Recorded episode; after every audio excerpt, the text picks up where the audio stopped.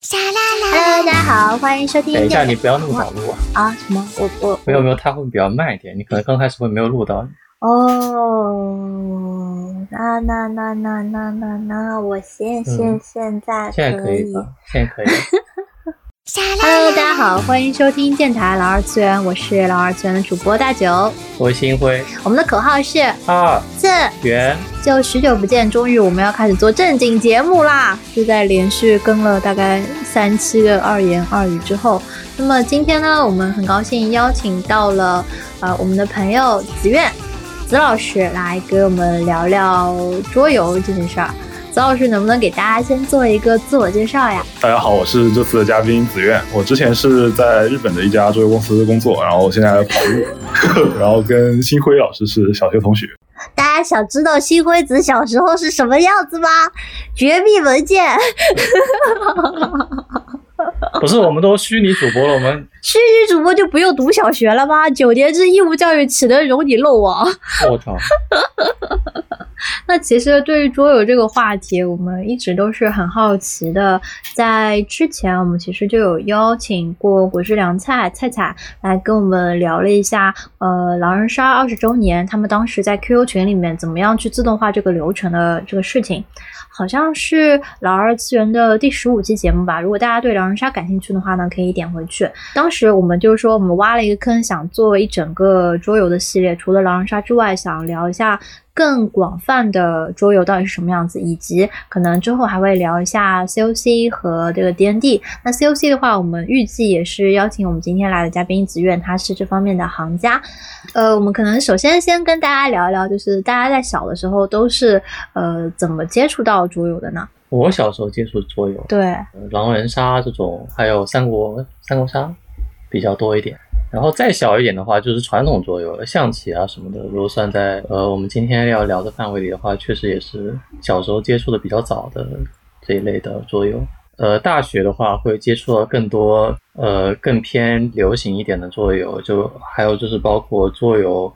呃现在我玩家群体比较少的那种，就是小众圈子里面玩的一部分桌游，就主要是以。牌类和策略型为主吧，我感觉。明白，也就是说你玩的桌游类型其实是非常非常丰富的。对，然后我们还会呃，就像之前聊到，包括像呃《龙与地下城》和《克苏鲁的呼唤》这两款更偏跑团类型的桌游，呃，我们其实在大学期间也是有组织，就是。朋友们一起来玩的，相当于是桌游的边边角角你都沾过了，就是从最最大众入门的到最硬核的范围，其实你都有接触过。那子苑老师，你是怎么小的时候先接触到桌游的呢？其实也差不多吧，就小学的时候不是会有那种，就是什么下雨天体育课不能去外面上了，然后搬到教室里来上，然后体育老师会搬过来一堆什么各种乱七八糟的棋类，然后让大家在教室里，差不多从那个时候开始。然后小学的时候本来就经常跟同学下下象棋，然后到初中之后，当时刚好三国杀火起来了，然后就先通过三国杀建立了一定的兴趣吧。然后当时尤卡他们不是还出了一个叫《桌游志》的杂志嘛，然后那上面又介绍了很多就是国外的各种桌游啊之类，就慢慢对这个分类的。游戏娱乐娱乐项目产生了兴趣，然后后来再到出国之后，通过游戏其实跟外国人来交流，怎么说呢？就是作为交流的第一步，其实也非常好。当时就经常去日本的一些桌游吧之类的，跟日本人玩，然后也认识了不少就是关系很好的人，这样子。明白。就是前面简老师提到的游卡，其实是三国杀的，呃，我能说是设计公司或者是出品公司吗？嗯，是的吧？可以这么说。那我觉得三国杀其实对于很多朋友们来讲，都是最早的认知到的一款叫做桌游的东西。我自己是，你刚刚说到那个小学体育课，我就一下子记忆都涌上来了，就是做仰卧起坐，那个垫子给它拉出来，然后找一个教室坐在那个垫子上面，大家去下各种各样的。我那时候好像看到很多同学他们在玩的是军棋，就是类似于像。大鱼吃小鱼，小鱼吃虾米一样，它有一个呃级别上面更上一级的可以吃到下一级的东西。当时并不会觉得呃这是一种桌游，只会说这是一种棋类，对，就是棋牌，对吧？就是比如说 QQ 游戏大厅 玩具。对对对，就有一点像 QQ 游戏大厅。还有就是你打开电视，可能以前还有一些什么什么斗地主的电视节目。然后在我的认知里面，其实他们是一类的，他们叫做棋牌。等到我说我第一次知道有一个东西叫做桌游，也是当时三国杀的时候，就感觉一下子风靡所有班级。所有人下课之后都都在玩这个东西。当时，呃，我已经读高中了，然后宿舍的阿姨或者是学校的老师，他们就有说不允许在寝室里面玩三国杀，就指名道姓三国杀，就能说明当时它的这个市场占有率非常非常的高。哦，说到指名，初中、初高中也是住校的嘛，然后就当时三国杀特别火，然后后来就我们打了一阵子之后，然后后来突然有一段时间开始玩游戏网。然后 有一天我们打游戏网的时候被宿管发现，然后他把我们牌收了之后说：“你们是不是在打三国杀？”我们说：“不是，这不是在。”他说：“哦，那就算了，我就把牌还给我。”可能就是游戏王还没有到没收的这个标准，是阴差阳错，指指定没收三国杀，这个真的很好笑。然后其实差不多是三国杀同期的时候，我好像有听周边的朋友，他们可能还在玩的另外一款游戏叫做《风声》。这是一款间谍谍战游戏吧，但是，呃，对于我来说，我就觉得，呃，我当时对于桌游的印象不是特别的好，主要是因为，呃，《风声》跟《三国杀》这两款游戏，我会觉得说，好像，呃，玩桌游就是，呃，勾心斗角，尔虞我诈。本来的朋友关系即将在这盘游戏中毁于一旦，我就觉得大家在玩游戏的时候非常非常的拼命。然后本来你在学校里面，你就隐隐约约能够感受到那种那种竞争感嘛，就是大家考试成绩什么什么各种各样的。然后你就玩游戏的时候，大家还是在竞争，就说什么我一定要在这里获得一个胜利。我就当时会觉得，呃，很不舒服。我觉得后来后来就是狼人之所以这么火，就是。我觉得怎么说，就满足了大家一种这种竞争或者说胜负欲这种感，就那种我能说很多那种黑话、很专业的术语，然后就感觉特别专业、特别牛，然后又可以，因为它是狼人本身就是一款有有明显胜负的游戏嘛，然后还还怎么说，但再加上它是一个多人分阵营的游戏，又很容易让让让别人觉得，哎，这局输了也不是我的问题，肯定是这里这里哪里没搞好，然后反正就就这种，其实我是觉得。就狼人火起来，就有有那种大刘老师觉得的那种印象，在很多人的认知中，桌游是这样子的一个东西，所以对这种，而且而且我觉得国内其实大部分人对这种感觉是比较上瘾或者说喜欢的，勾心斗角所以所以成为他一个火起来的契机。就大家对胜负、对斗争都有很强的执着的感觉，就是主要是。呃，要证明我比你聪明，比你强，就 有一种旺仔牛奶的那个感觉。嗯，但其实，呃，竞争类的桌游在整个桌游的大类里面所占的比例，并不是。独占龙头吧，其实还有更很多非常多的其他类型的游戏。今天呢，也是想呃借此机会给大家介绍一些呃除了这种强烈竞争的一些桌游，我们还能看到一些什么样类型的桌游？像一个比较经典的合作类型桌游，就是呃克苏鲁系列，就是像是那种共同解谜啊，或者是几个人一起下副本调查事情，然后打怪这种，就属于合作类型的桌游，也是。我觉得在做桌游的大分类里面算是比较少见的，因为整体上还是以竞争就对抗型为主，因为人与人斗其乐无穷嘛。除去这个之外的话，一些呃副本类型的，比方说《幽港迷城》就是下副本类型的呃桌游，然后现在是桌游排行榜第一名嘛。然后还有像是呃瘟疫瘟疫系列的，就是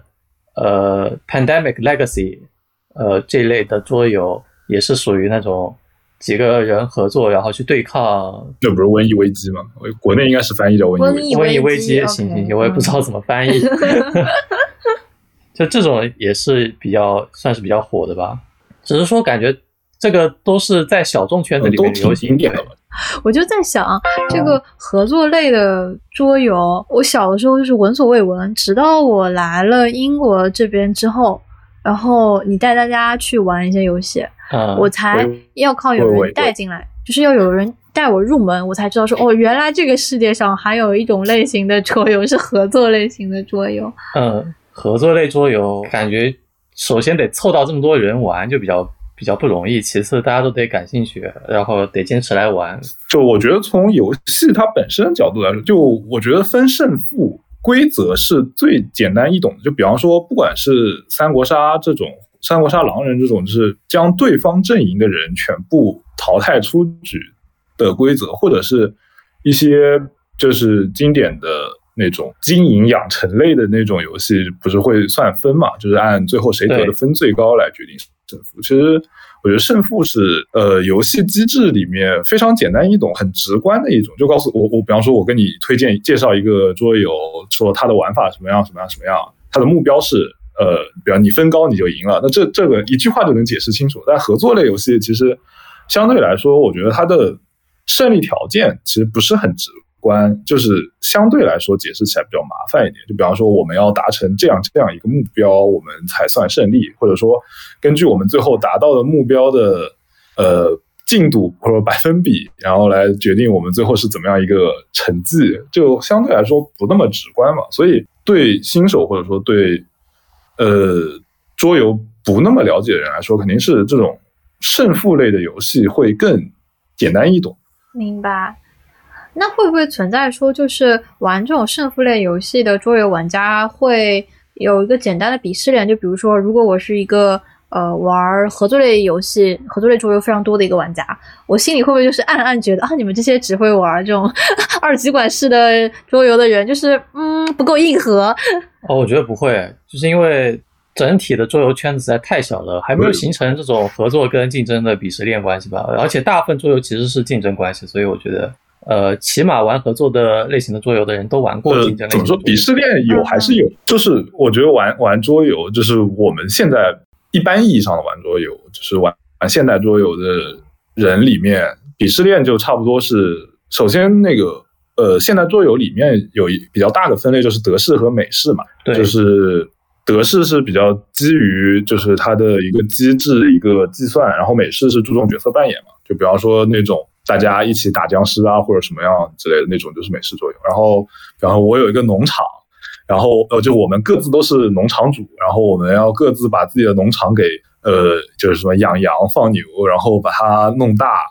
呃，赚钱，然后是最后谁赚的钱最多，谁就赢了。这种经营养成类游戏是格式可能比较多的一个类型。就这两个游戏的玩家之间互相可能会有一点看不惯。再往外就是往下一级，就是大家都不喜欢 狼人杀，鄙视链多少有一点。但是你说，就比方说啊，然后还有还有就是看不起，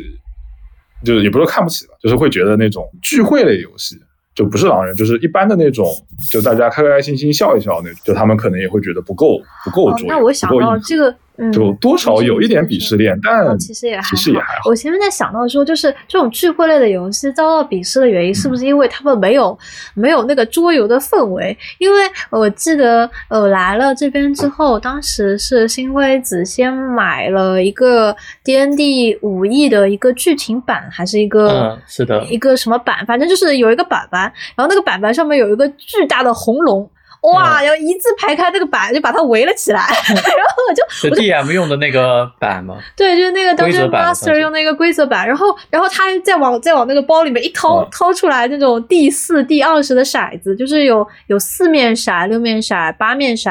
跟二十面骰，对吧？嗯。然后这个骰子又做的很好看，往那一摆，你就觉得。啊，好有 feel 啊！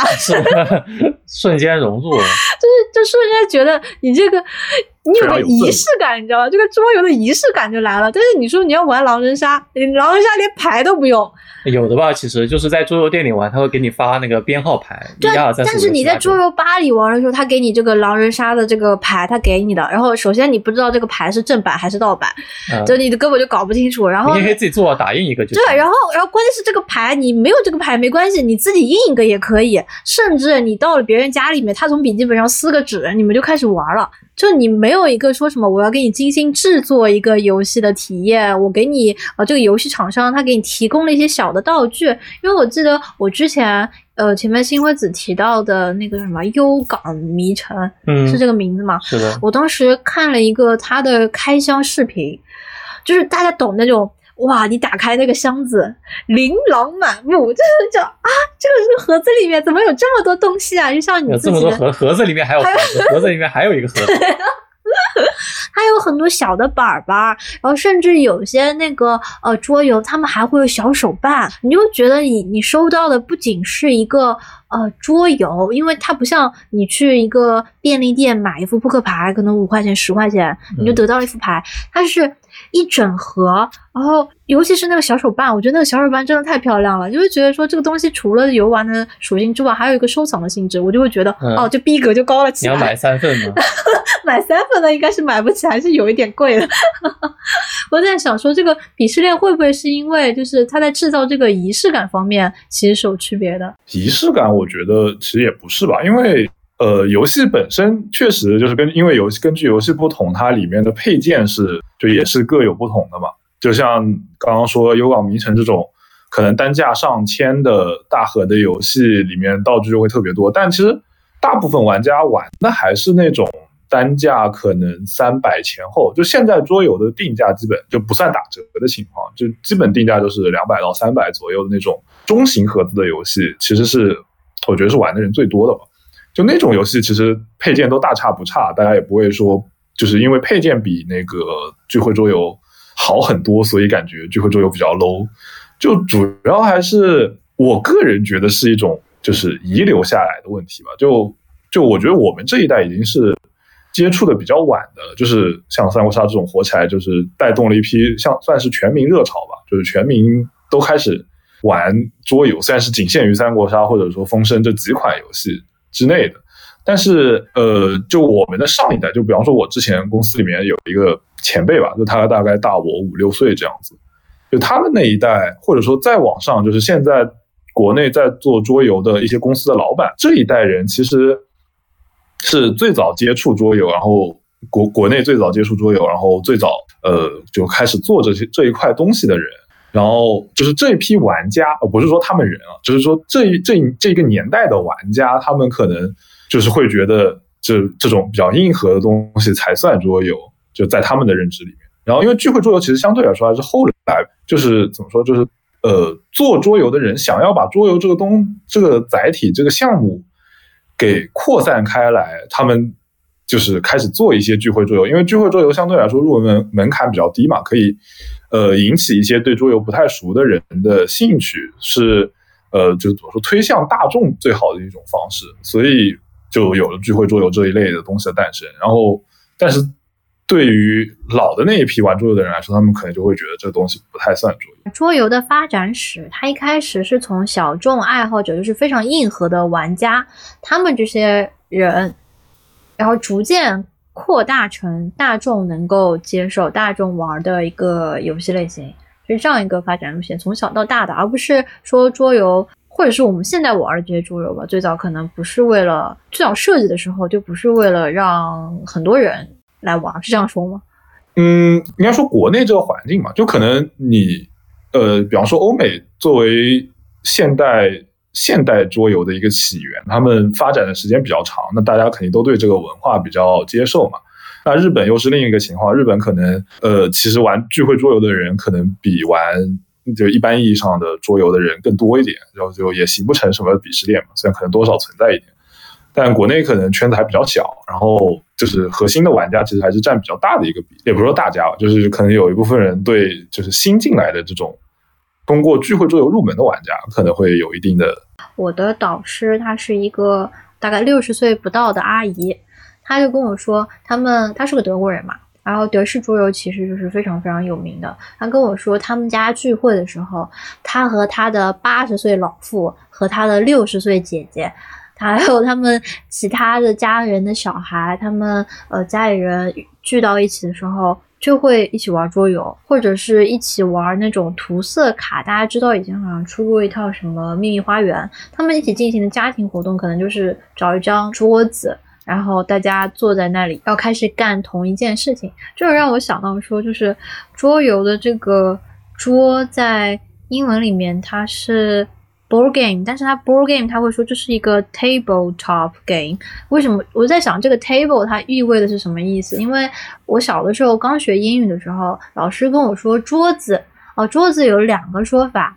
一个是 table，一个是 desk。我当时就一直不明白，就是 table 跟 desk 之间到底有什么区别。直到我后来呃来了英国这边，有一个阿姨，她跟我说，table 就是很多人可以坐在那边的一个桌子，但是 desk 就是你自己伏案在那边工作的一个小桌子。那也就是说，桌游在一开始设计的时候，就是为了我，我只是单从单从这个嗯单词上面去推测，我觉得它一开始就是希望说。就是有一定的社交属性，他可希望大家可以同坐在一张桌子上面，然后坐下来可以一起呃玩点游戏，然后通过这样一个过程，可能可以增进家人的交流互动。因为像圣诞节的时候，呃，在剑桥这边有一个书店，完了我把那书店的名字忘记，好像叫 Harvest 还是什么，它的门口那个。那个橱窗，就橱窗这个位置其实是很金贵的，一般会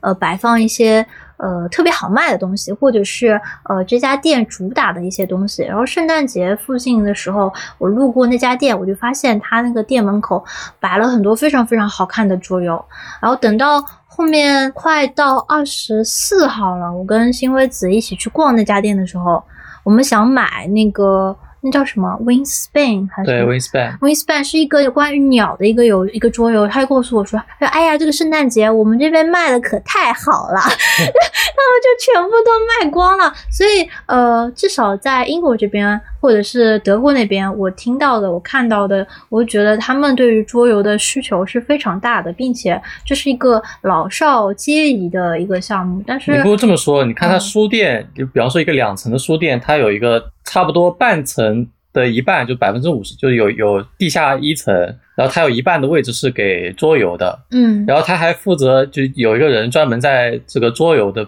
地方收银，是有一个人专门负责讲解。那这个这个人人员的配置就可以看出，其实书店的营收有一部分，就起码有四分之一是来自于这个板块啊，有道理，你就是觉得他们投入了人力在这个里面，对。因为其他地方其实是没有专门的这个收费的地方的，就是你比方说，呃，你在其他的区域买书，你可能就是到最开始的那个收银台付钱，嗯，但是桌游是单独收费的，是，然后以及以及桌游，它有一个专门的讲解员会告诉你他玩了所有的桌游，对，那个大哥好有意思，说哦，这里所有的游戏，嗯，我都了解，你想，哦，你是想要一个什么类型？哦，你想要这个壳漂亮一点的是吗？那跟我走。就带你去看那些桌游的那个盒子，非常漂亮的。还有店员推荐，就是因为店员玩了之后觉得很好玩，就放在那。某某几天他会组组织 D N D 或者是呃就桌游类型的活动，然后让大家带上亲朋好友一起来玩，他们会。他们会负责主持这个样子。他们有一个小的沙发的一个地方，那个好像就是每周五晚上七点之后还是六点半之后，呃，你你自己带着饮料过去，你就是可以在那边，呃，有人可以带你去玩这个 D N D 的五一，或者是他们自己的一些桌游。对。然后，然后我记得还有一个特别有意思的是，呃，大家知不知道，就是超市你卖东西不是有个价钱的标签嘛？一般来说呢，如果你去买一个吃的东西，它可能上面标的是呃这个东西的名字。价格、产地、克数，然后我就去了那家店，发现它的桌游下面除了标了这些之外，它标了店员的推荐语，每一个下面都有，就是觉得当时看了就觉得说是整个氛围非常的好。但是在国内的话，我记得小的时候去新华书店，也不是小的时候，前两年，因为现在很多新华书店已经造的很像网红网红书店了嘛，它。里面主要卖的是那种像义乌小商品市场一样的小摆件。好像都没有怎么见到桌游，就我觉得这也挺好奇的。就是像子苑，你之前在那个日本的桌游公司工作，就桌游这个东西到底是在哪里卖的呀？呃，本身国内的市场环境和国外其实我觉得本来就差很大嘛。像像你们刚刚说的那种，就欧美，就从因为我也没有去过，去过欧洲，去过美国，我听说的也是，就是会有那种，一个是书店，一个是专门那种呃桌游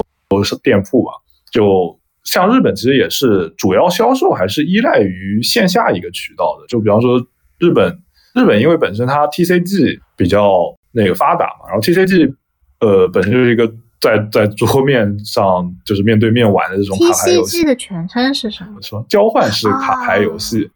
，Trading Card Game 嘛，所以所以其实日本人本身对桌游的接受度是挺高的，然后所以因为因为 TCG 它本身就是依托于线下的一些销售比较多嘛，然后所以日本的桌游其实也主要是以线下为主，虽然近年可能网上销售的比例提高，但国内它就是因为你首先一个是你中国很大，你一线城市和下面的城市发展水平实在差太多，就比方说你一个桌游商店就是只卖不完的那种。就只卖不完的那种店，你可能上海、北京开得起来，但是你稍微往下一级，可能它就没有这么多游戏人口去支撑你这个店去开起来。你玩可能就是玩家群体就比较依赖于，比方说大学里面几个朋友，或者说呃，就是我我自己是一个会玩桌游的人，那我就带着周围几个人，几个我关系比较好的人，然后我去教他们，比较依赖于个人的一个交友圈。所以，呃，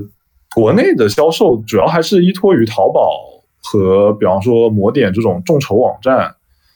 来做一个网上的销售，所以线下是不太看得到这种氛围的。哦，明白。我也有印象，感觉上海的桌游店就是开一个倒一个吧。因为小朋友过去之后，这个桌游店的翻台率是非常非常低的。你坐在那边，他点什么什么续杯饮料，然后店员给你泡个果汁，然后 你在那边你就可以可以坐个三五个小时。但他这个店，它不像那种小火锅店，小火锅店咔咔就给你翻台了，二十分钟吃完，对吧？二二十分钟吃完你就下一桌了。那这个桌游店的确会呃比较难以支撑它存活下去。但我也不知道欧美的那些桌游店他们是怎么存活下来，看起来人也不是很多。大家也是一坐一下午，就点点个什么奶茶、果茶什么的。嗯，但是但他们人工费贵吧？人工费贵？什么叫人工费贵？对啊，就一小时两三百人民币，三百多人民币。就是你啊，这样子算钱明白明白。那那的确还是一个比较稳定的收益了。就其实桌游吧的收费模式是跟 KTV 这种比较像的嘛，就是一个是按人头，一个是按时间嘛。然后你国内因为就是桌游吧一开始开起来就是零。八年那一段时间，就是三国杀火起来那段时间，就是感觉一瞬间开了很多桌游吧。对于消费水平的认知又比较低，然后可能单价就定的比较低。然后后面，呃，然后又没火起来，就很尴尬，又关了一大批店。你像最近其实就剧本杀这种东西火起来的单价，其实我觉得是很高的。就是你一个人，就我我之前去的杭州的剧本杀店，虽然虽然也已经好几年前，就是单价可能就是一百一百多、一百五十不到一点嘛。就这种一个人一百五，然后一个剧本杀可能就八个人七八个人，然后呃也没有说什么道具上的成本这种。就如果如果桌游店也能定得到这个价格，就能支撑你你一个人一百多做一个下午。但桌游玩家就是桌游又有一个问题，就是他不并不一定需要在你店里玩。我自己去买一盒桌游，我在家里这就很矛盾。就你你桌游吧价格定高了，那大家可以自己。回家玩。那这其实现在这个剧本杀的模式，我觉得是借用了很多桌游的东西在里面的。就比如说现在剧本杀的主持人，他们会叫他 DM，就是你他跟 DM 一点关系都没有，但大家叫他 DM。DM Dungeon Master。对啊，它明显是一个从这个桌游类游戏借用过去的一个概念，再加上他那个剧本杀就是加那种什么推理游戏。他们自己给 DM 不是起了个名字吗？反正这个也是桌游圈一直在 比，也是桌游圈鄙视链的一环。他们不是叫 DM，叫那个 Dreammaker，谢谢他了，真的是就也 也挺尬的。这个碰瓷碰的也太好了，就这也是鄙视链的一环了。桌游玩家瞧不起剧本杀玩家和狼人杀玩家。啊，这个实在是就用了别人的概念，还要偷换里面的概念，这就有点好笑了。但就如果桌游能够开到类似于像剧本杀这样的一个价钱，或者说他们有非常成熟的，因为如果你真的是玩 D N D 或者是 C O C 的话，一个好的。一个好的 KP 或者是一个好的 DM 是非常非常重要的，所以我觉得其实现在这个剧本杀他们肯定是，嗯。嗯，但是跑团这一块就跑团这一块，我觉得跟一般桌游有点不不太一样吧，就是呃，一个是它那个正版环境长时间的一个缺失，但桌游其实又不太一样，桌游你并不需要一个人去带你，就它不像不像剧本杀，不像跑团这么需要。怎么说？就是环境上给你带来的代入感，就其实主要还是看你玩的人之间和那个游戏有怎样的化学反应，呃，就是这一块比较重重要。所以，就我觉得它可能不太依托依托环境，所以桌游吧的目的可其实更多倾向于一个聚会社交的场所，而不是注重于玩游戏本身。哦，吧明白我觉。得那是因为我其实一直很好奇啊，因为我来了英国之后，发现你其实对桌游有一种谜一样的狂热。到底是为什么你会觉得就是桌游特别特别吸引你，然后又让你不惜在各种微信群里面 号召，在自己的系里面招不到人，然后来我们系招人一起玩游戏？我觉得主要原因还是因为我什么游戏都有玩嘛，然后呃，桌游其实也是什么游戏都有玩里面的一个环节嘛。但是桌游有一个问题，就是比方说多人合作类游戏，那你一个人玩肯定就没意思，那你肯定还是得叫人来玩。所以说这就导致，我想玩某一款游戏、某一款桌游的时候，那我就必须要找人找人一起玩，那这个小人一起玩过程其实是跟朋友见面的过程，也不一定见面啊，因为我们可以用桌游模拟器玩，这样就不需要见面了。那你根本就没有在增加社交。不是新冠疫情嘛，当然没办法，那只是桌游模拟器，而且呃，桌游有一个问题就是，如果你要线下面见面的话，那这个很多人，比方说凑不齐，凑不齐人头就比较尴尬。就比方说这个星期某个人少来了，然后下个星期又又有另外一个人不能来，就桌游的社交属性不光是怎么说见面玩，而是呃怎么说，就是我因为想玩这个游戏，然后我要去找人，我要去扩展一个新的关系。就比方说，他不一定就是我找到的玩桌游的人，可能是我朋友的朋友，不一定只限于我朋友这一层关系。然后，那我我找到这个朋友的朋友之后，那等于说他也变成了我的朋友，是一个怎么说社交圈子的扩大吧？因为我为了想玩这款游戏，我一定要凑齐这么多人，那我就有一个硬性的社交的指标，就我要我要认识，我要交到五个朋友来玩这个五人的游戏之类的，就这种感觉。那我觉得就是是在凑人头啊，也不太像交朋友。交朋友是因为你对一个人感兴趣，你跟他 交朋友。你你这里是他是个工具人，你们可能工具人当多了之后，就你觉得他还可以当个朋友凑合凑合。哦，对对，你要一个契机，也就是说是先扩大。你从玩伴变成朋友，不然比方说你跟嗯跟网游一样网游一样，就就跟网游一样，什么去匹配，网上匹配，匹配到了下一局又是不同的队友，就这种就是我觉得算不上，不太算得上社。就桌游至少你你得去物理上的联系一个人，然后然后跟他建立一段比较长的关系。可以变成一个呃非常合理的扩大你认识的人的一个理由。嗯，就你不一定要跟这个人发生些什么，但是你至少先认识了一个人。而且我觉得桌游有一点比较好，是你可以看到这个人在一些压力环境下的表现是怎么样的。就是因为桌游有输赢嘛，然后也有一些部分是比较紧张的环节，那这个时候但他的他的性格是比较容易展现出来的。当然有有些人玩游戏的时候表现出来的性格跟正常聊天的性格是不一样的，这这也是另外一回事。但是他可以通过这个来感受这个人的性格是怎么样的。你说一个人性格不好，是指有些人专门在游戏里面破坏别人的游戏体验，就就这种事情吗？嗯，也不是，就是他可能会因为小事情而生气啊，或者怎么样，那你可能就知道这个人不太适合，不知道就看看吧，就还是得就。很经典啊，比方说那种指导厨，就特别是合作类游戏，就比方你们刚刚说的那个 Pandemic 这个游戏，就是因为它是合作游戏嘛，就是如果当有一个人特别装，或者说。哦，我觉得就应该这么这么走，就是你你这么这么走，他这么这么走，OK，我们就先这么动，那你们就变成了一个移动棋子的工具。这种人肯定也是存在的嘛，那跟这种人玩游戏其实就不太不太有意思，我是这么觉得。啊，我懂，就类似于他当小领导嘛，指挥大家行动。其实我有时候也会有这个，但是好险我的玩伴都是属于自己主观意识比较强的，所以像像那种讨论。不好意思，我回忆起来，当时跟他他会布置每天我要干的工作，就是新在新路谷里面，我从床上醒来，先问说你可以去浇水了，然后我浇完水之后说，那这里的一今天要完成的任务是这样子的，一号、二号、三号、四号，你可以移动起来了。对啊，真的是几年前嘛，然后后续后续我就感受到我这样玩不太对嘛，所以说之后后我们玩这个嗯饥荒的时候，其实就好很多了。饥荒还不是我自己呃负隅抵抗，我跟你说，你在指挥我，在跟我搞，在跟我说我要做什么，我就不玩了，真的是，我就跑路了，事情多的要死，就是主意很大，就是，然后关键是新辉子他查攻略，他查了很多东西，其实可能就是对的，然后我是一个不喜欢查攻略玩游戏的人，我就觉得我要自己尝试，嗯，我要自己试试看，然后我们就是要打起来了，真的是怎么？我作为一个被指导的人啊，我说一说我的感想，就是其实不止合作游戏，就对抗游戏也会有那种，比方说陷入逆风，或者说就非常经典卡坦岛这个游戏，你们卡塔岛什么岛？就是也是个经营类的游戏吧。然后就类似于我有我自己的村庄，然后我要去跟别的人做交易，去用资源换他们的资源，然后来发展我的村庄。因为这个交换的过程不是有那种电子游戏一样的，是。呃，就是定好的一个汇率，而是我纯口头跟你讲，我想用呃一只羊换你换你两个麦子之类的这种纯口头的讲。然后比方说，我如果是一个目前局面上赢面很大的人，那大家都会不跟我交易嘛，来来抑制我的一个发展的速度。那这时候就会有那种不太高兴的人说：“你们怎么针对我？”巴拉巴拉巴拉这种，其实这种人也挺麻烦。哇，大家都在玩的时候，好把这个游戏当回事啊。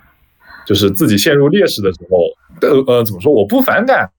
就是执着于胜负这一点，因为我觉得游戏它既然它有胜负，你就应该去尊重这个规则本身，去认真的玩。如果你把这个尊重规则本身去上升到了一个游戏外的层面的话，其实就比较那个什么。就我讲一个比较我自己遇到的比较经典的例子，就是就一个是这种，就是比方说我以前跟我室友。就是我在日本合租的室友玩这个游戏的时候，就他们会说什么，呃，你这个东西换给我，今天晚上我洗碗这种，就嗯，为什么要要要提游戏外的事情？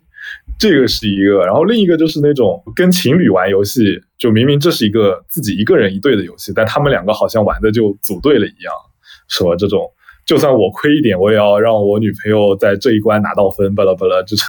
这种人也挺烦哦，我好像突然想起来了，就是大概在五六年前，五六年前我见同学的时候，呃，当时一起好像玩的也是三国杀吧。我不知道为什么那个时候还在玩三国杀。当时那那局里面就是有一对情侣，然后那对情侣的关系大概是这样子，就是呃男方非常宠的女方啊，当然在上海可能这个也比较常见，就是属于那种男方会会帮女方提包的这种类型。大家在在上海其实经常会看到这种这种景象，大概就是说。呃，女方比较喜欢撒娇，然后男方会会应答她的撒娇，所以当时在玩三国杀的时候，他们俩其实是分到了不一样的阵营。一个人好像我具体的三国杀他们怎么分的，我已经不记得，反正他们就在不一样的阵营。但是，呃，女孩子当场就是她发现了她男朋友跟她不是一个阵营之后，依然要这个让她男朋友帮她。她在那个局面上面撒娇，但是当时其实呃一起玩的朋友们，大家不不是说就特别反感她这个行为，只是觉得很好笑。就是有一个人哦，她在这里撒娇，然后然后她男朋友没有办法就认了认了，然后我们就觉得说哎他们就呃关系很好，或者是呃就喊他们挺开心挺好的，然后就大家就是为他们高兴嘛。但是前面听听子苑这么一说，如果在玩的时候。特别越过游戏，或者说是叫什么超游中，应该拓展成什么？超游，超游就是超过这个游戏范畴之后，其实有些东西好像就变得不是特别有趣了。就有点像狼人杀，你听到边上的人衣服动了，你说他这个人晚上衣服动了，这算超游吗？也不是在游戏中间，是算超游的。哎，因为你只能判断狼人杀谁是狼人，是要靠他的。语发言来确定，你不能说这个人晚上衣服动了，他就是狼人。但是我们小时候就这么玩的，然后我们就被这个桌游店老板指责说：“你们这狼人杀怎么这么玩的？”我就是老板屁事也多了，我爱怎么玩怎么玩，我不给你钱了吗？怎么还管我怎么玩？老板认真玩游戏嘛，老板就是我们现在的样子嘛，就是桌游严肃桌游爱好者。但我觉得也不要指责小朋友吧，何必呢？小朋友想怎么玩就怎么玩。我不知道，我现在还没有到那个也，我主要我现在也不是硬核桌游玩家，我就是一个随便玩玩的人。而且我会觉得，如果有人特别认真的玩桌游的话，我会稍微有点不适应。啊，嗯，哦，就这种事情其实是一个互相的。就比方说，呃，你可能是一个，就我这个你是一个虚指，就是比方说你可能是一个就觉得规则可能没有，不是对规则这么重视的一个人。但是如果大家都这么，就是大家都是比较这种随性的人的话，那这局游戏只要有大家都共通的乐趣，在我觉得是没有问题的。但是比方说，呃，我在好好玩，然后你在随便玩，那其实你也反过来破坏了我的游戏体验。那我觉得这种就是怎么说，我我不知道该不该说是那种己所不欲，勿施于人，或者说，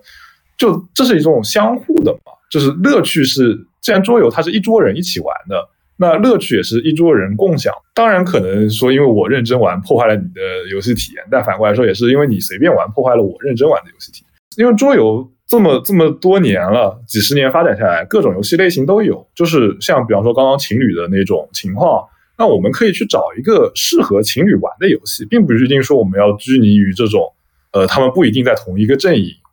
这样，我我我非常理解，就是万一因为一局游戏破坏了他们情侣之间的关系，那那这个就是最大 最大莫及。就是我们可以去找那种适合所有人玩的桌游，而不是在某一款已经规定好的桌游里面去随意调整。我我个人是这么，就就是说，桌桌游的类型其实非常多的，你完全可以，就比如说，呃，我不太喜欢那种非常多的规则，我就可以找一款规则不是那么复杂的桌游。然后如果呃，我是一个呃非常追求那种呃剧情，或者是非常尊重这个规则，我很在意里面的每一个细节的话，可能就找一个规则比较多的游戏，是这样。或者竞争性不要那么强，比方说像这种自己。自己玩自己的这种桌游，就是像 Seven Wonders 就是自己玩自己的哦，就是造造器官嘛，然后就是发展时代这种，就算最后算得分的，像其他奇迹这种。明白。哎，讲到这个 Seven Wonders，我当时呃看到他那个东西的时候，我觉得它特别特别的好看。嗯，我也觉得说，呃，其实有很多。桌游，他们好像有一点点艺术作品的味道在，没有办法把他们跟普通的那种呃棋牌，就是那种牌类放到一起，因为我觉得它那个东西的设计也好，然后剧情的设计也好，都跟现实生活中有一点距离。我不知道这样说是不是就是能够传达到我的意思，就它不是那种。呃，唾手可得的。而你知道，我我觉得其实桌游这一块其实是跟电子游戏差不多的嘛，因为你桌游除了规则以外，你的美术设计也是很重要的一环嘛。你不能说我这个呃美术都是火柴人，那那这个体验下来也会大打折扣嘛。跟电子游戏一样，你你画面、你的音乐什么的，肯定也是你游戏的一部分嘛。像现在桌游其实也有很多，也不是有很多吧，就是也有一部分桌游会有那种。呃，跟软件配合，或者说，呃，就是他在规则书上放一个二维码，跟你说你玩的时候可以放这个 BGM，这样会玩起来更带感一点。这种其实现在都有，大家都在做很多的尝试。我觉得，就桌游，其实它为了整桌玩家的体验，它是也是下了很多功夫的，就美术啊各种。哎，讲到这个，就是扫二维码。我今天正好想到一个特别有趣的事情，是因为呃做这期节目，我突然想起来之前跟新辉子去朋友家玩的那个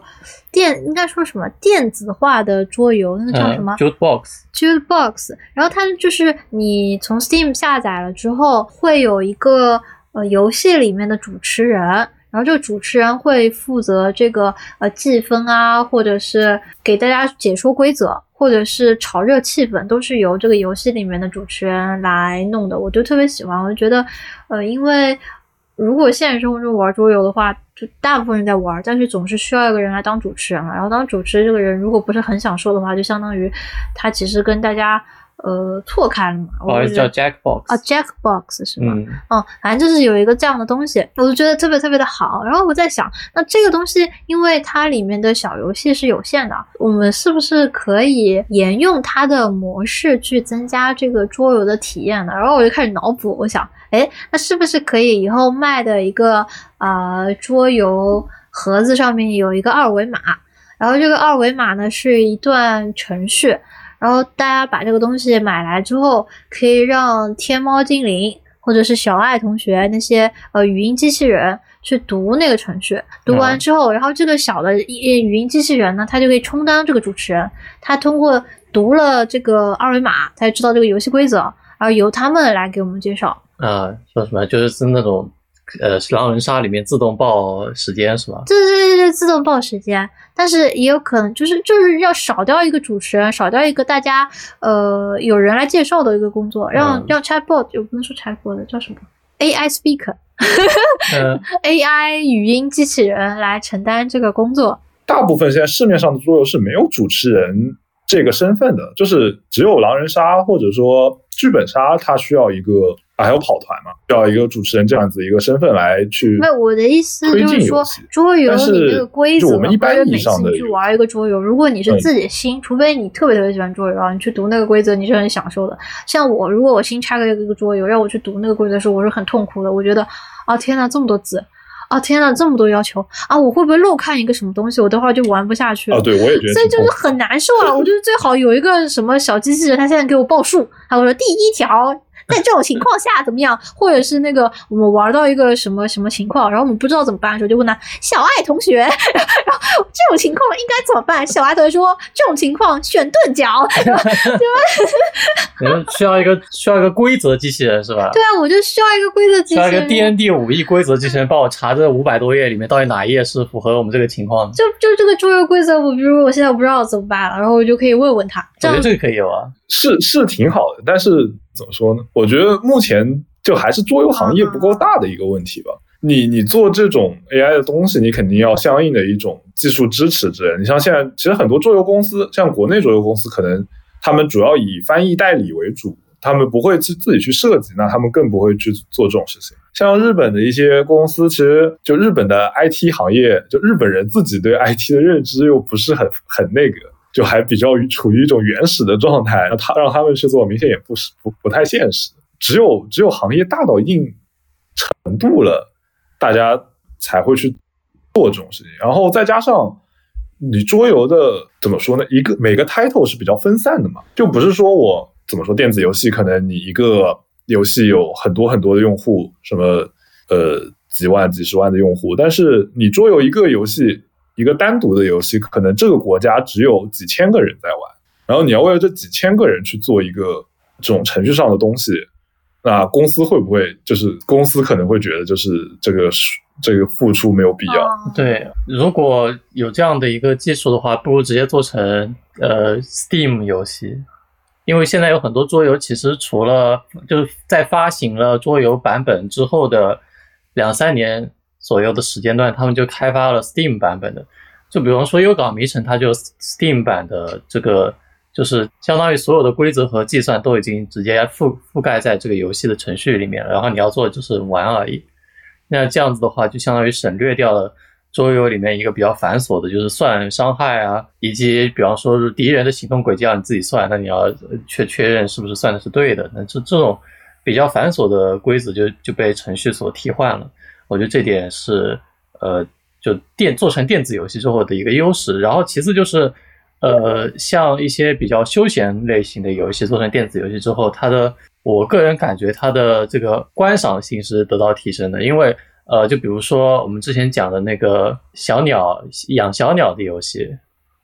哦然后 Wingspan，Wingspan 对嗯 Wingspan，然后他做成桌游之后，他把他的那个小鸟的例会做成了 Live 2D。就是每只鸟都是会动的，然后它还会有配声音啊什么的，然后呃场景也做得很好。我觉得这个就是比呃可能比桌游的这种纸面上的那种艺术展现形式要更生动一点。当然，它纸面也有呃比较好的一点，就是它有一棵树嘛，然后它树树里面还有各种各样的鸟蛋，颜色都不一样，就可以把玩，就相对而言可能更更可爱一点。但是就电子游戏也有它的一个优势，就是它的例会是会动的。那我觉得这点就比较就形成了一定的差异化，让有有很，其实它在 Steam 上卖的也挺好的，所以我觉得，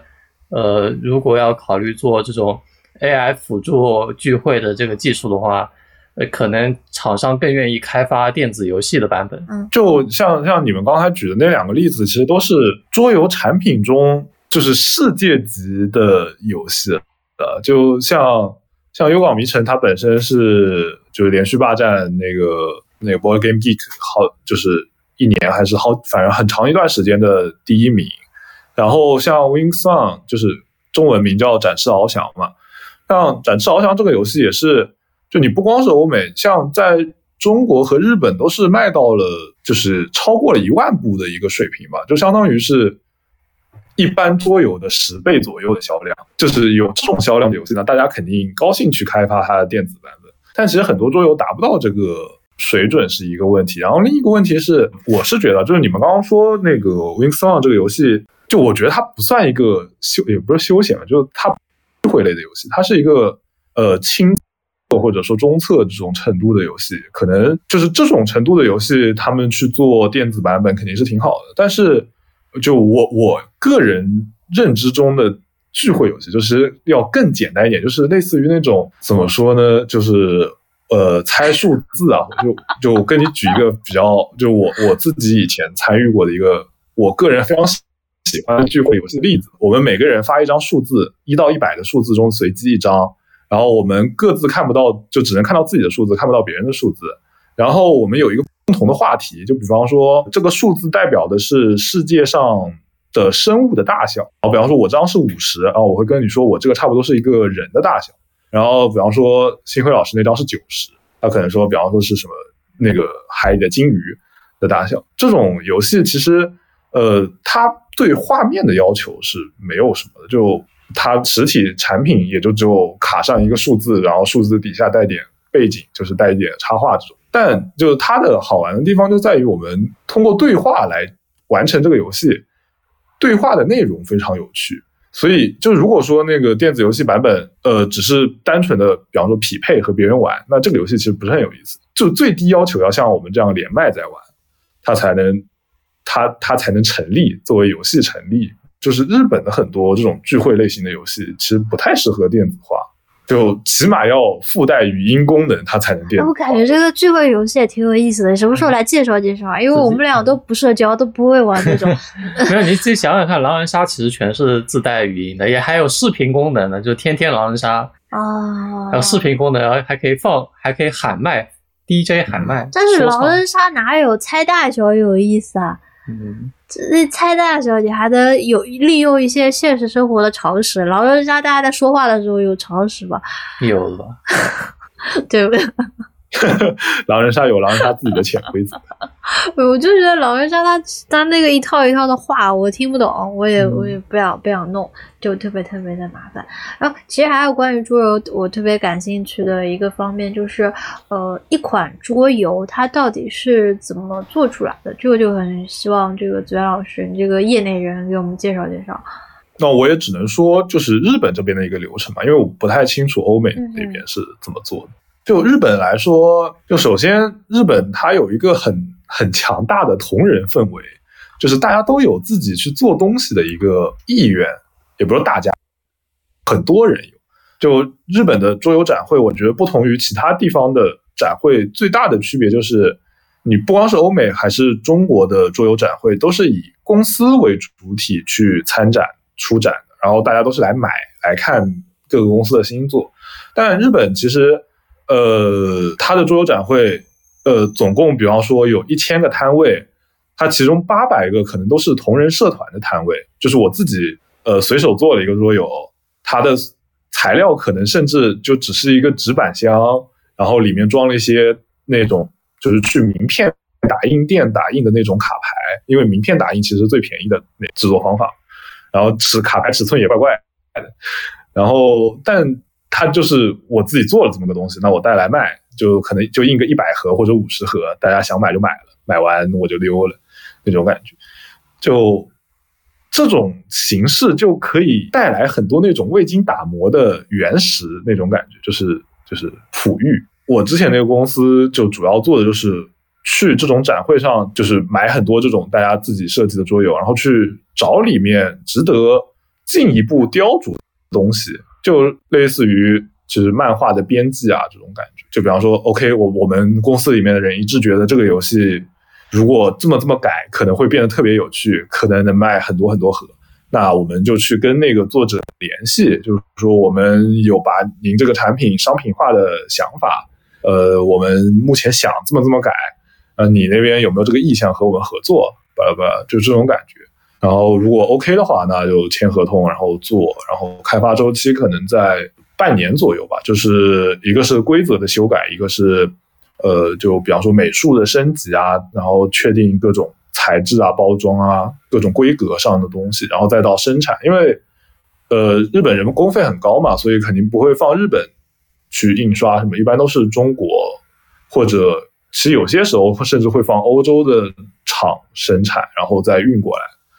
然后再到销售，就可能一个游戏呃开发要半年，然后生产大概三四个月，就可能做出来就九个月一年这种时间就过去了。但咱一个人会同时负责好几个项目，嗯，差不多就是一个桌游的我觉得这个跟。出书还挺不一样的，因为出书的话，编或者是漫画，漫画一般来说不是都是编辑盯着一个作者，说老师最近有什么新的想法吧？有我这个小玉帝里的下一部大作啊。但是你前面听你这么说的话，其实公司这个呃主要的做的工作是从现有的一些东西，而不是说是从找一个人从头开始做。我觉得还是挺不一样的。我我自己印象中的，其实欧美的桌游的开发过程可能跟你想的那种比较像，因为欧美是那种设计师自己去成立公司的那种感觉。我设计了这么这么一款桌游，然后卖的很好，我自己开个公司继续去卖，然后我下一款桌游也以我公司的名义去出。但日本这种可能就是，首先我也可能去雇你。当我公司专属的设计师，因为我也因为桌游设计这种东西产出是不太稳定的，就你这个游戏很有趣，你下一个游戏可能很很没很没意思。如果比方说我很很那种怎么说流水线的要求你，你必须三个月设计出一个新游戏的规则，那这种也是不现实的。换换皮，我就知道手游可能换皮的现象比较多，就桌游也有这种事情，但一般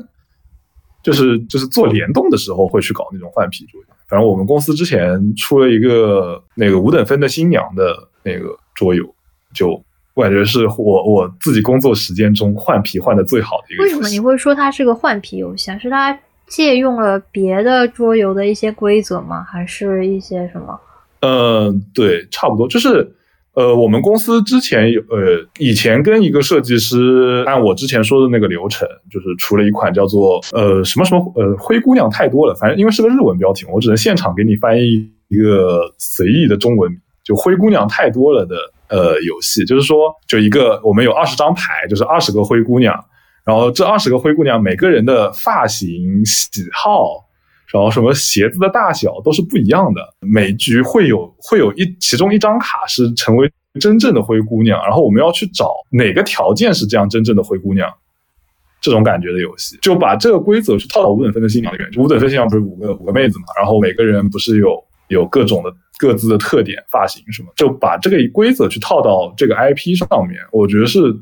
就反正我当时试完就感觉跟这个 IP 是真的非常贴合，然后最后也卖的挺好。虽然我不知道是 IP 好还是，我觉得应该是 IP 好，因为跟游戏没什么太大关系。哎，你前面讲到是说你有这个内部试玩，这个内部试玩会呃对这个游戏的开发有多大影响呀？因为设计师本身他不是我们公司的一员嘛，就是他是其实日本很多做桌游的设计师他们。是有自己另外的本职工作的，就他们只是恰好在那个展会上做了一款游戏，然后这个游戏被我们觉得特别不错，所以他们不可能说，呃，完全配合我们去对这个桌游的规则进行改动，去进行一个升级，就是我们公司里的就那种专业的编辑，然后一起试玩，一起讨论，说我觉得这里这么改比较好，然后这么改是，我们试一下，然后 OK 玩一下。然后我们公司内部去探讨出一个方案之后，然后再去找那个设计师说，我们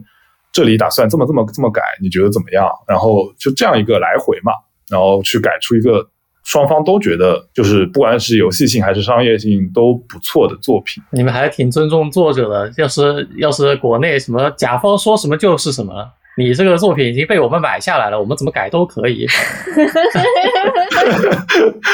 太粗暴了。呃，怎么说？至就至少我们觉得，就桌游这一块，它这个桌游最后出来，它不是还要署名了嘛？它会署设计师的名字，所以这款桌游除了它是我们公司的一个产品以外，其实还有很大一部分是它这个作者个人的一个作品。那至少这个署名权，这个天然的署名权还是给这个设计师保留的，不会说设计师就是个枪手。那你们这些 试玩的 staff 有署名的权利吗？就比如说测试人员下面写了一大堆，我因为我记得 D N D 五一的那个每一本剧情书里面会有那种参与开发的人员的人数。嗯，C O C 的书里面还有参与众筹的人的，就好几页。哦，所以就是我像我刚刚跟你们说的那个，就是猜猜大小那个。那个游戏的规则书上还有我的名字，而且我的名字还和一些就是 就贼有名的人列在一起。那你很不赶快把那规则书抠下来 贴在，把赶快印下来，在家里给它裱好，挂在墙上。哎，我是没想到一个智智慧游戏还会出规则书。就是我我那个那个游戏是我啊什么要出规则书？但是我以为智慧游戏是那种江湖传说、口口相传的东西。没有，他如果出一个小盒子，一个小盒子，比方说八十块钱的，那倒也肯定还会有一个小册子用来专门讲解规则的。没有，我刚刚说是说规则书，其实可能就一两张纸。那一般来说，署名都是你盒子正面会有一个。就是作者和画师，就是做了这次插画的人的名字，这这两个人是最关键的。然后再加上公司的 logo 嘛，然后背面会有，比方说，呃，编辑的名字，然后呃，如果参与试玩的人，就是参与那个设计过程的人的名字比较少的话，可能也会列在盒子的背面。然后再加上什么工厂的名字啊、排版，就是平面设计的人的名字啊之类。参与设计的人比较多的话，就他就会放在规则书里面去搞一块出来给你。因为盒子背面可能并不一定空间够。我我刚刚说那个猜大小那个游戏，因为它原来的设计师是日本很有名的一个怎么说艺人吧，就是就是就是可能日本的艺人的定义跟国内也不太一样，就那种可能会上节目啊，会会怎么样的人。就他的交友圈就是那种比较大家都是比较有，然后然后那个规则书上就是试玩的人里面有一个有一个护松阳，然后后面列着我的名字，就感觉贼贼怪。就嗯，为什么我的名字会和这么有名的人我也要跟护松阳贴贴，还有这种好事。虽然虽然我并没有见过他，就是我只是在公司里面做，就是参与了设计的过程。然后他是就是设计师那边在外面去找人是那个测试，就差不多这样。然后会列在 好笑，反正也挺草的我感觉。那前面就是你就提到这个规则书，然后这个规则书，呃，我就想到。既然它是一个书的话，那呃，如果在中国要出版的话，会不会其实比较困难？因为都说现在中国的版号书的版号比较难拿，就是这些游戏是不是也会比较难在中国发行或者找人代理？但是桌游出版它不需要书号啊，就它还没有大到国家需要去对它进行管制监管，所以现在还是处于一个比较无序的状态嘛。嗯，就有好有坏。他不要书号，那他当什么卖？他不是书，当玩具买。当玩具，当玩具。六岁以下勿食。标一个，请勿让小孩子触碰到这个产品。哦，这种都有写的，就是桌游里面不不可避免的会有一些什么小木块、小圆片这种细小的配件，你肯定是要写，就是就是防止什么几岁以下的小孩误食。桌游其实也有一个类似于像诺贝尔奖的东西，叫什么？叫医生 Game Fair 是不是有个活动？伊森 Games Fair 就是德国的一个奖项，然后它这个奖项里面其实有一个呃特别细分的，就是叫做呃最佳小朋友可以玩的桌游。嗯，我就觉得好像在在德国或者是在。呃，欧美市场上面，桌游对于小朋友而言，其实是一个很重要的东西。但是我小的时候好像就从来没有感受到过。你小的时候有玩过这种类型的桌游吗？就是就是幼儿园就我小学的时候。那我也不知道是不是叫桌游啊，只能说是益智游戏吧。就什么小鱼小鱼，就是那种可以钓鱼的那种游戏，那算益智。什么什么可以钓鱼？钓什么鱼？算玩具吧，就是。啊，那是玩具啊。但但是如果是桌游呢？不知道哎，小时候没有接触太多牌类游戏啊，就只能说扑克牌是我唯一玩过的牌类游戏。哦，明白。可能得采访一下这边的当地人，他们可能会对这个，嗯，就是桌游在儿童时期的这个影响。飞行棋，飞行棋是吧？是小时候玩的吧？算吧。五子棋，但是五子棋的这个血腥程度远不及飞行棋啊。呃，飞行棋还是挺血腥的。飞行棋就是给你一招缩回老家，因为这好像是我小的时候，当时飞行棋给我上了深深的一课。他告诉我，我的人生吧，很大程度。是由概率决定的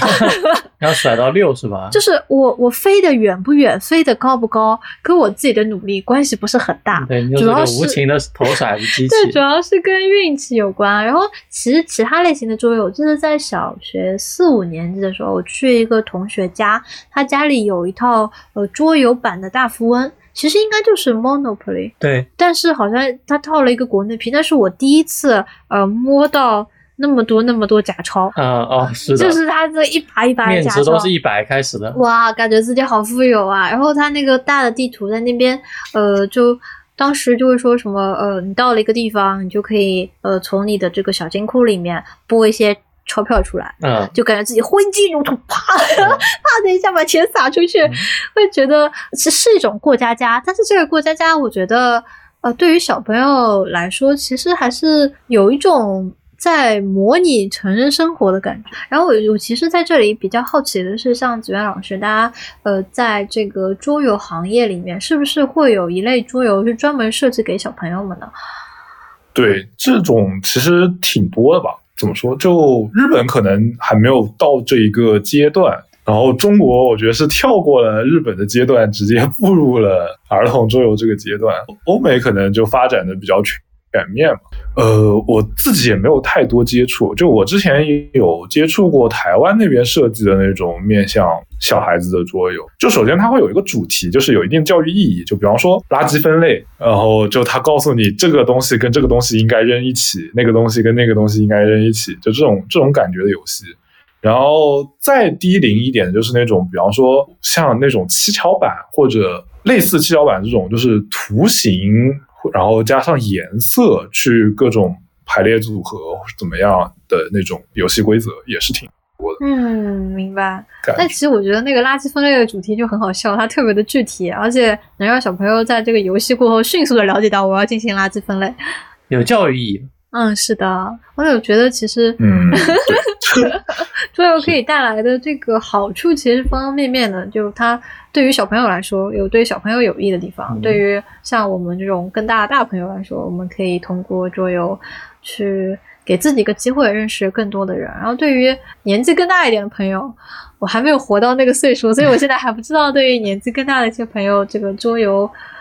有一些什么样的 特殊的意义？但我觉得今天其实已经我们聊了挺多关于桌游相关的东西了。那么未来呢？呃，我们今天也跟大家说了，可能我们会再聊一下呃 COC D N D 和可能还会有剧本杀，我有联系嘉宾。那么呃，很感谢这个子渊老师今天抽空来到我们节目。祝愿子渊老师，呃，早日找到工作。就是如果我们这边进行一个，如果大家正在招募呃会日语的，然后对桌游了解的，对游戏了解的员工的话，呃，欢迎这个私信我们，我们老道的对接，跟名人同台，跟名跟沪松阳贴贴的一个优秀员工啊。大家如果感兴趣的话呢，可以联系我们，我们会把子渊老师推给你。那差不多，我们今天的节目就到这边，谢谢大家的参与。如果大家有什么喜欢的桌游的话，或者跟桌游有什么故事的话呢，欢迎在评论区里面告诉我们。那么大家拜拜，拜拜，拜拜，拜拜。